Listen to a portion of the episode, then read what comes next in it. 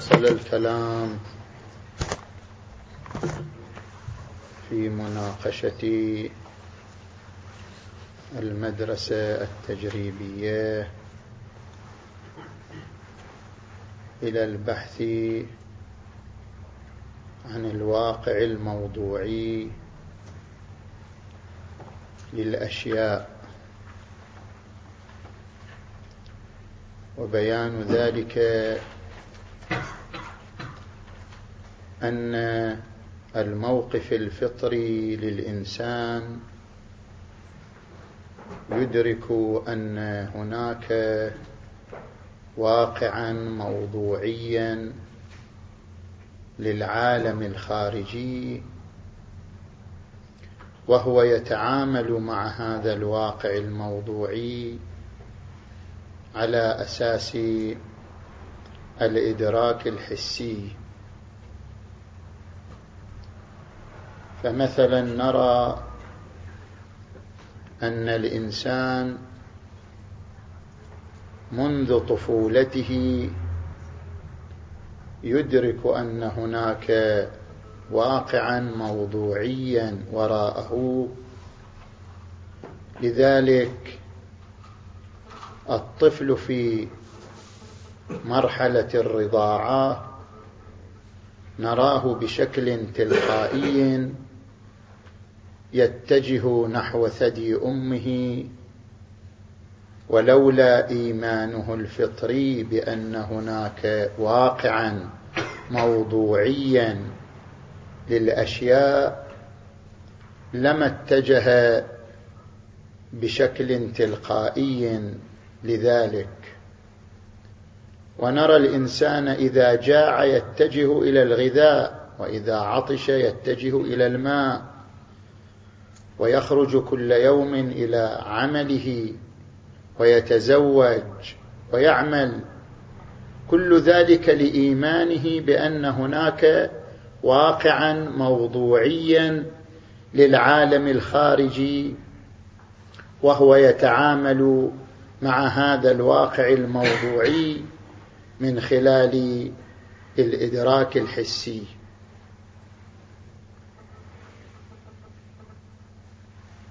ومن أجل البحث حول هذه النقطة بين المدرسة التجريبية والمدرسة العقلية نتعرض لمحاور ثلاثة.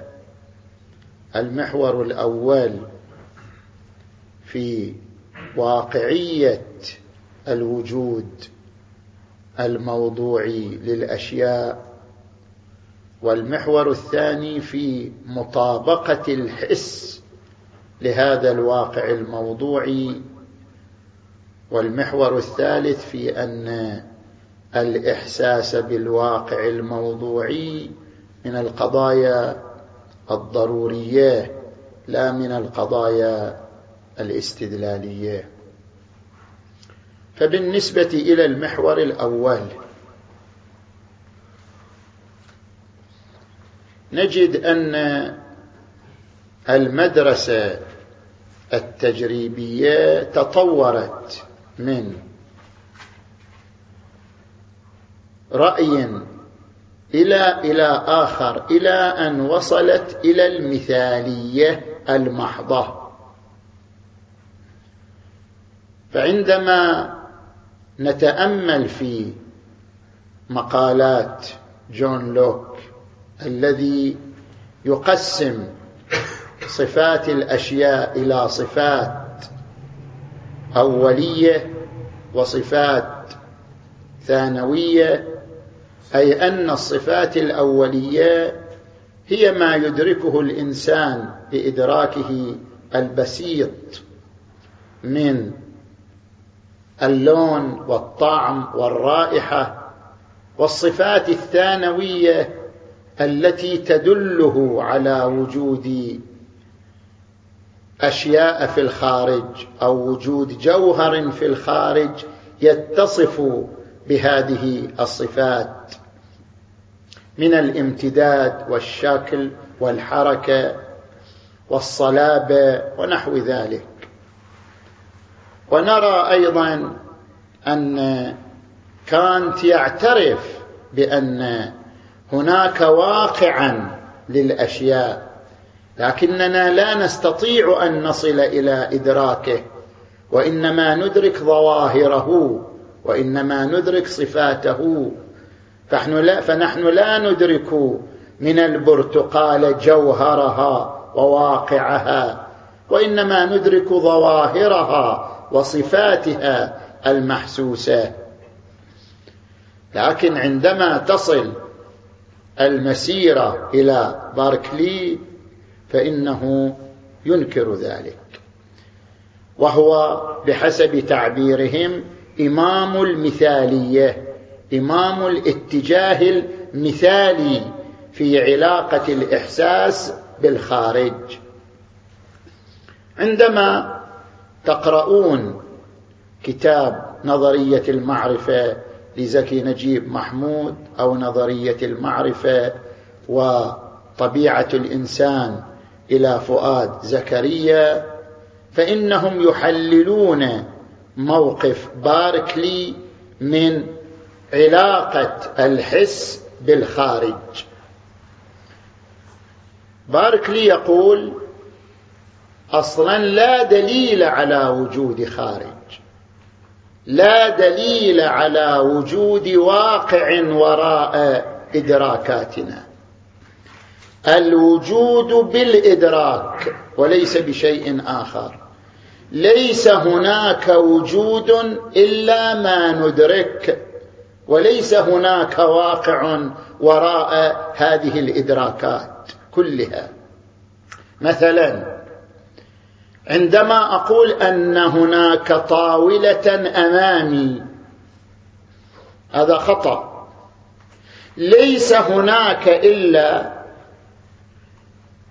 لمسي وإحساسي بصلابة في سطح هو كله إدراكي وليس شيئا آخر. عندما أقول أن هناك صوتا هذا خطأ. ينبغي أقول أسمع لا أن أقول هناك صوت. عندما أقول أن هناك رائحة هذا خطأ. ينبغي أن أقول أشم. أما أن هناك رائحة أم لا لا دليل على ذلك. لا يوجد دليل أن هناك واقعا موضوعيا وراء إدراك الإنسان ليس وجود هذا الواقع إلا بهذا الإدراك وليس شيئا آخر. وبالتالي فهذه أو فهذا الاتجاه المثالي يرتكز على ركيزتين. الركيزة الأولى الواقع الذاتي للأشياء. والركيزة الثانية الفصل بين الظواهر وبين الواقع المزعوم. فنأتي إلى الركيزة الأولى. باركلي يقرر أنه ليس هناك واقع موضوعي يعني واقع للأشياء بغض النظر عن إدراكنا. ليس هناك إلا واقع ذاتي أي أن وجود الأشياء هو ما ندركه بذواتنا. لا وجود للأشياء المبصرة إلا إدراكها بحاسة البصر ولا وجود للأشياء الملموسة إلا الإدراك بحاسة اللمس أي أن كل ما ندعيه أنه حولنا هو عبارة عن إدراك ذواتنا. هو عبارة عن صور ترتسم في ذواتنا وليس شيئا آخر. فما يسمى بالواقع الموضوعي هو واقع ذاتي وليس واقعا موضوعيا. والركيزة الثانية ألا وهي الفصل بين الظواهر والواقع المزعوم. ليس هناك إلا هذه الظواهر. لون طعم رائحة امتداد شكل حركة كل هذه هي الواقع وليس شيئا آخر. حتى نرى أن هناك جوهر يتصف بهذه الصفات ونحن نريد أن نصل إلى ذلك الجوهر ونثبت وجوده ابدا. ليس إلا هذه المدركات التي نعبر عنها بالظواهر. المدرسة العقلية التي تتبناها المدرسة الإسلامية في مقابل هذا الاتجاه المثالي تقرر أن هناك واقع موضوعي. فما يعبر عنه بالواقع الذاتي ليس صحيحا. هناك واقع موضوعي للأشياء وراء إدراكنا ووراء ذواتنا. وأن ما يقال في الركيزة الثانية أن هناك ظواهر وهناك واقع مزعوم لا. ليست هذه الظواهر إلا طور من أطوار الواقع لون من ألوان الواقع. يعني مثلا هذه البرتقاله التي نراها أمامنا نقول لها طعم معين لها رائحة معينة لها امتداد معين لها سطح معين. هذه الظواهر ليست شيئا منفصلا عن الواقع الموضوعي. هي طور من أطوار وجوده هي لون من ألوان وجوده وليست شيئا منفصلا عنه ولذلك بحسب تعبير الفلاسفة المسلمين بين العرض وموضوعه يوجد تركيب اتحادي لا تركيب انضمامي. يعني ليس هناك وجودان منفكان بل هناك وجود واحد له أطوار وله ألوان. من أطواره وألوانه امتداده شكله رائحته طعمه. هذا لون لوجوده لأن هذا شيئا منفك عن وجوده. كيف نثبت ذلك؟ وهذه هي المصيبة. أننا نريد أن نثبت ما نؤمن به بالفطره إيمانا بديهيا وأنه لولا وجود واقع لما سعى الجائع إلى الطعام ولما سعى العطشان إلى شرب الماء ولما سعى الطفل إلى ثدي أمه ولما ولما ولما. مع أن هذا إيمان فطري يدركه حتى باركلي الذي يدرك أن له قلما وله يدا وله لا أن هذا فقط مدركات. مع ذلك نقول في مقام الاستدلال الذي هو عبارة عن إيجاد منبه على هذا الأمر الفطري وهو وجود الواقع الموضوعي للأشياء أنه هناك فرق بين ممارسة الإحساس وبين الوصول القهري للأشياء. ممارسة الإحساس فعل اختياري للإنسان. أنا أريد أن أدرك الضوء ببصري أفتح بصري فأرى الضوء. هذه عملية اختيارية. أريد أن أدرك حرارة النار بلمسي أضع يدي على الجسم الحار أو على النار فأدرك حرارته. هذه عملية اختيارية. وبين الوصول القهري للأشياء. مثلا الإنسان يتعرض لنار. هنا تصل إليه حرارة النار. أراد أو لم يرد. تصل إليه وهج النار. أراد أم لم يرد. الإنسان يخرج في رابعة النهار في وسط الضحى وهو يرمق ببصره الشمس تصل إلى بصره اراد أم لم يرد؟ شاء أم لم يشاء؟ فرق بين الإحساس الاختياري والوصول القهري للأشياء. من هنا نعلق ونقول لو كان وجود الأشياء هو بإدراكنا لها بحيث لا وجود لها وراء الإدراك لما استطاع لما أمكن لهذه الأشياء أن تصل وصولا قهريا للإنسان. بماذا نفسر الوصول القهري؟ لو كان وجود الأشياء هو فقط بإدراكنا لها ليس لها واقع وراء إدراكنا لها. اذا من الممكن أن أعطل حواسي من الممكن أن أعطل حاسة البصر أو حاسة السمع أو حاسه حاسة اللمس وأقول اذا ليس هناك أشياء لأنه وجودها بادراكي لها. بينما الوصول القهري لهذه الأشياء يكشف عن أن هناك وجودا واقعيا وراء إدراكك. لو كان الأمر يدور مدار إدراكك لكان الأمر باختيارك أن توجد أو لا توجد. أنا الآن باختياري أن أوجد الشمس أو لا أوجدها. إن نظرت وجدت الشمس. إن لم أنظر لم توجد الشمس. إن لمست وجدت الطاولة. إن لم ألمس لم توجد. ولذلك يقولون لا نستطيع أن نثبت أن للأشياء وراء بعدنا عنها واقعا. ولكن بما أننا نرى بالوجدان أن هناك وصولا قهريا للأشياء نحو ذهن الإنسان حيث ترتسم صور قهرية في ذهن الإنسان شاء أم لم يشاء حتى لو أراد أن لا, لا تكون. هي تكون.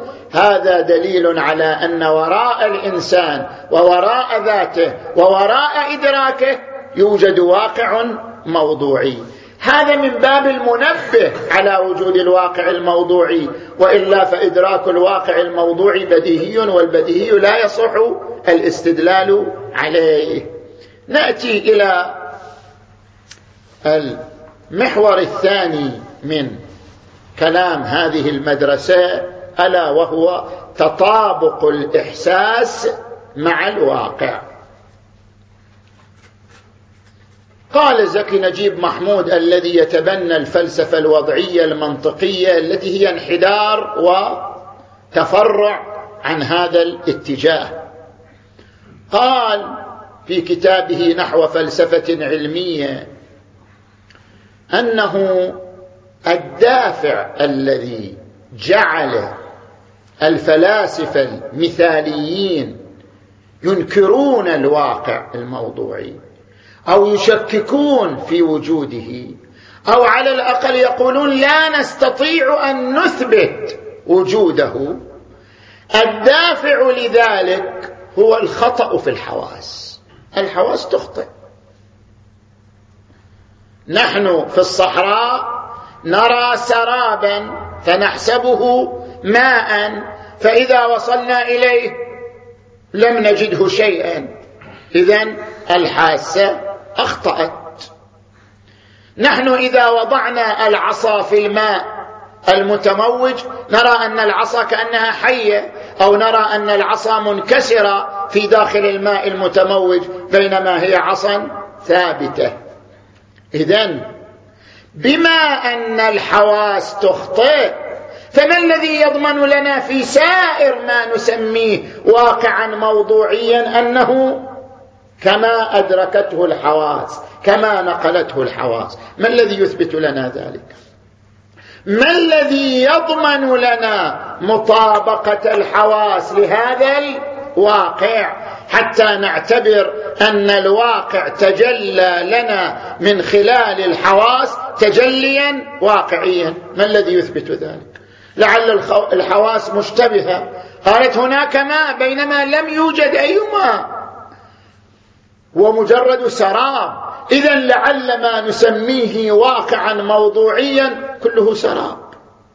الحاسة أخطأت وصورت لنا أن هناك واقعا موضوعيا فلعله لا يوجد هناك واقع موضوعي. ولو سلمنا أن هناك واقعا موضوعيا فنحن لا يمكن أن نصل إليه. لماذا؟ يقول زكي نجيب محمود تاثرا بنفس كلمات باركلي في هذا الباب. أنا عندما أجلس وأمامي الطاولة وأقوم مثلا بالكتابة عليها ينبغي أن نميز بين الكيف وبين الكم. نحن ندرك الأشياء ادراكا كيفيا. بينما قد تكون في الواقع هي كم وليست كيفا. مثلا من باب المثال. نحن نعتبر الحرارة كيف؟ فنقول الحرارة كيف؟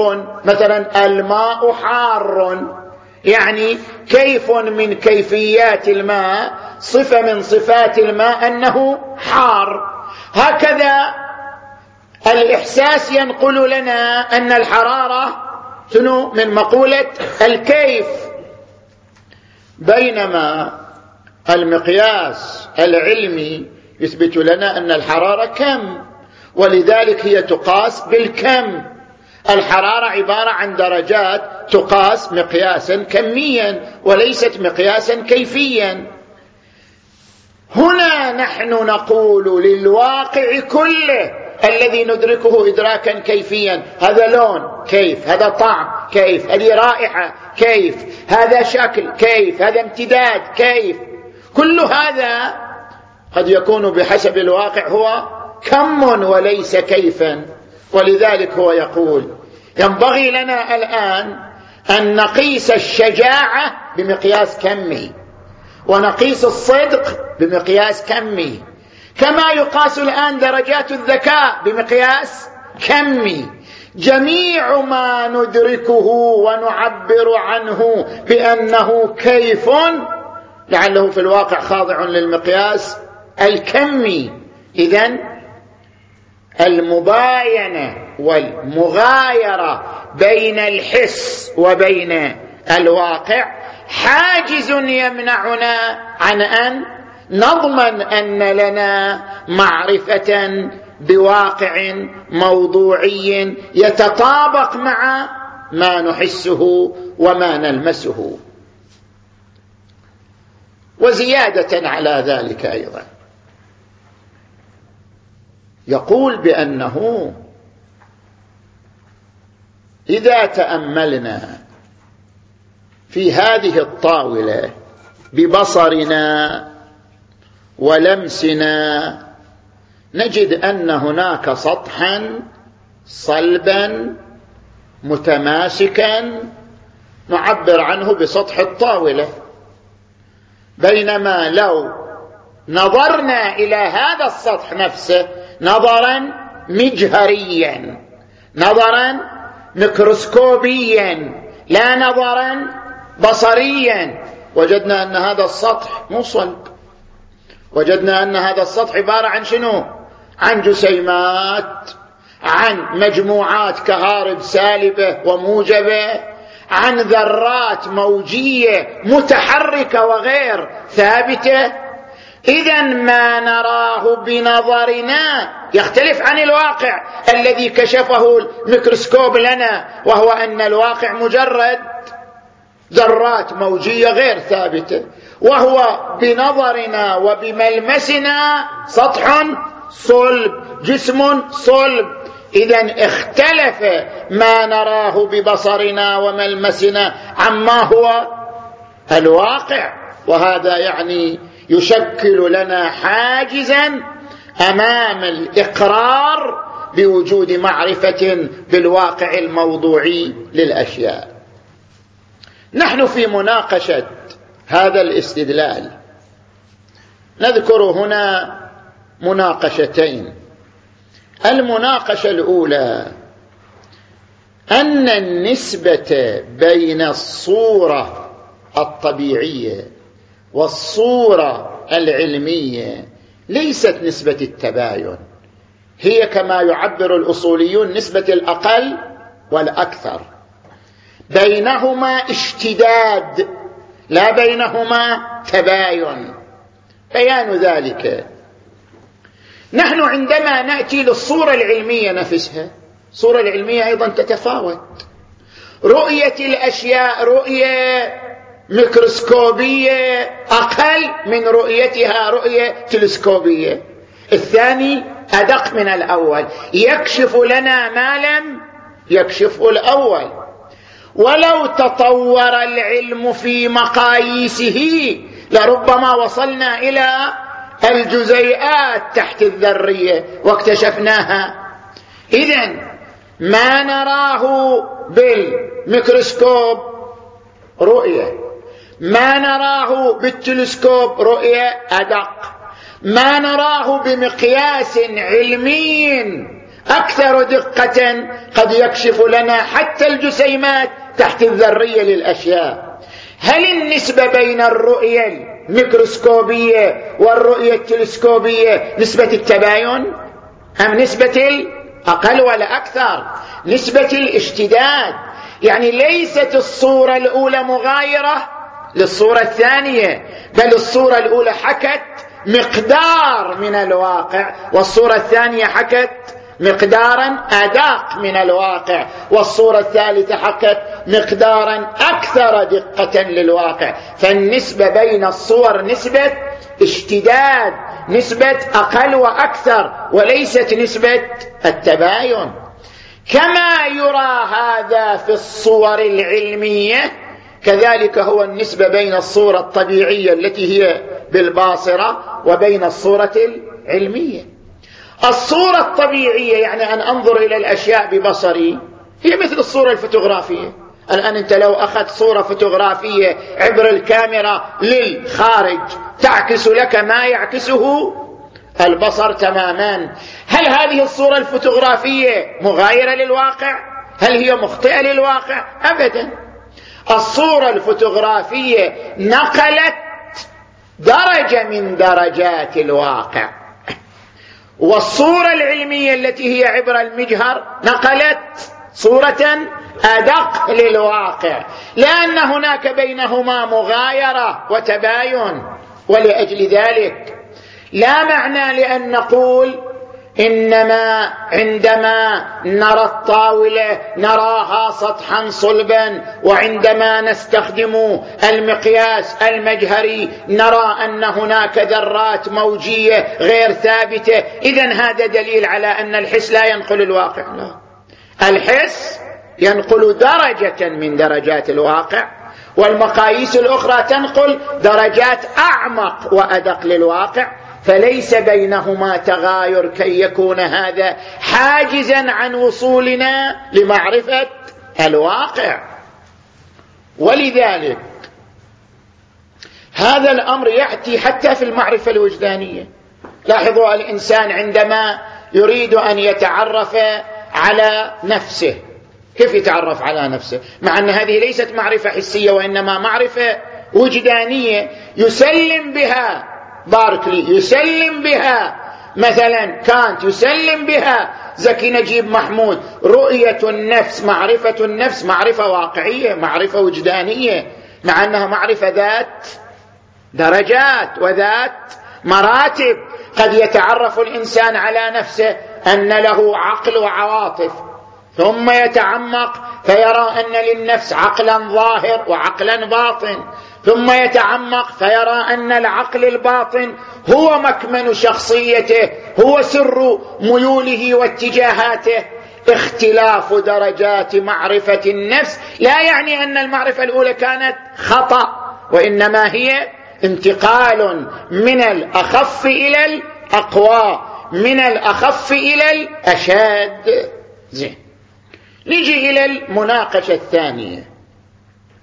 عندما يقال بأن الحس أخطأ في السراب في العصا المتحركة داخل الماء المتحرك الحس أخطأ. فكيف نضمن المعرفة للواقع الموضوعي عبر الحس؟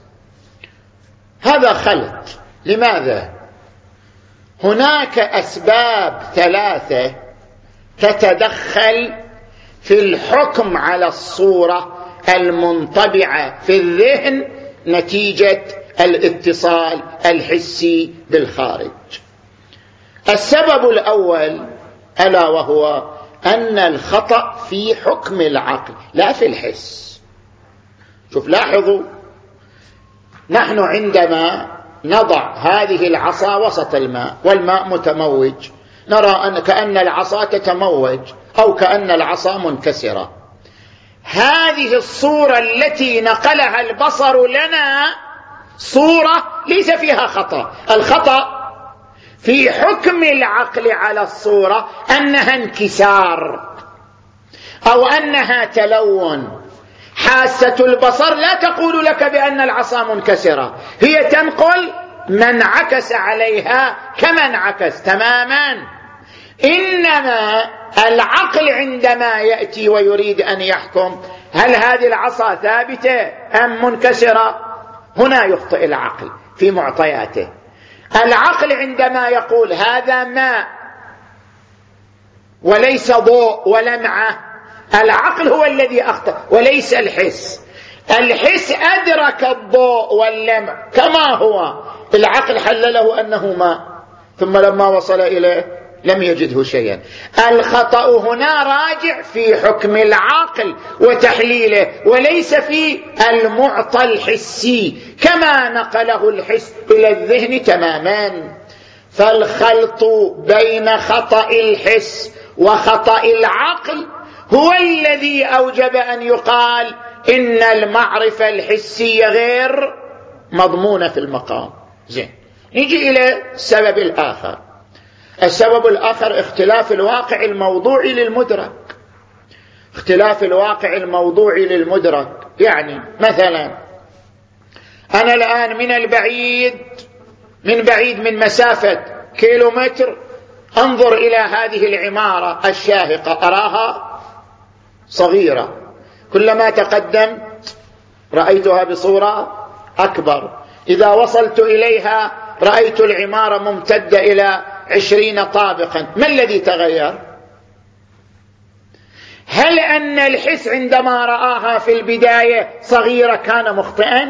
لا. الذي تغير هو الواقع نفسه. الواقع الموضوعي للشيء المدرك هو الذي تغير. كان بعيدا أصبح قريبا. كانت المسافة بينك وبينه كيلو متر أصبحت المسافة بينك وبينه متر واحد. لم يتغير المعطى الحسي الذي تغير الواقع الموضوعي للشيء المدرك فنتيجة الخلط بين تغير الحس أو تغير الواقع الموضوعي للمدرك الحسي أوجب أن نقول بأن المعطيات الحسية لا ضمان بإيصالها للمعلومات الواقعية كما هي الواقع أو كما هو الواقع الموضوعي. السبب الثالث هو عدم سلامة الحواس. لا ينبغي أن يعلل عدم الضمان لمعرفة الواقع الموضوعي بحواس مغتشة أو بحواس ذات كفاءة ضئيلة أو بحواس أصابها عطل. بالنسبة إلى الحواس السليمة بطبيعة النفس. لعلكم قرأتم في منظومة السبزواري النفس في وحدتها كل القوى. النفس تعمل جميع القوى في آن واحد.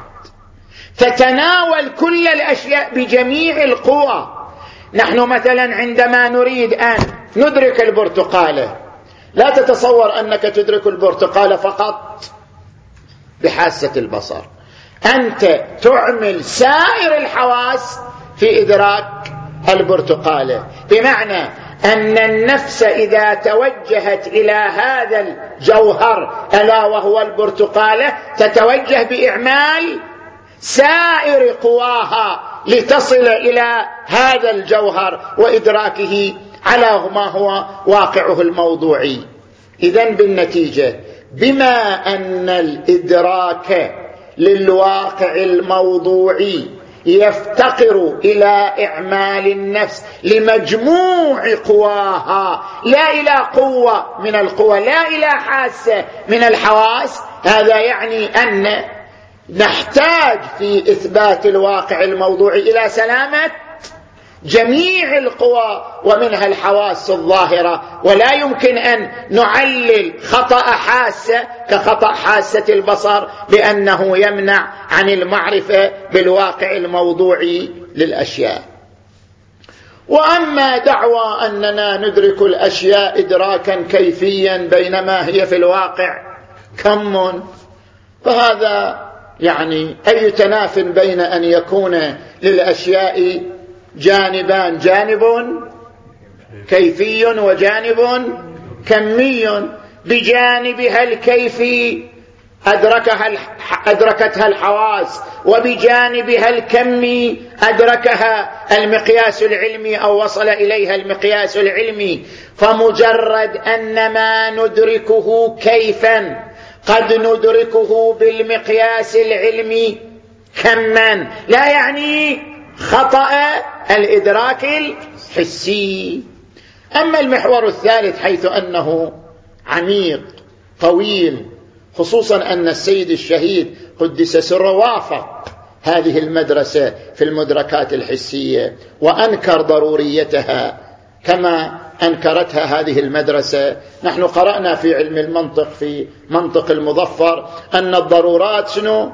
ست ومنها القضايا الحسية فالمنطق الأرسطي يرى أن القضايا الحسية من قسم الضروريات يعني أن إدراكها لا يحتاج إلى استدلال ولا يحتاج إلى استقراء يعني لا إلى دليل استنباطي ولا إلى دليل استقرائي كسائر الضروريات.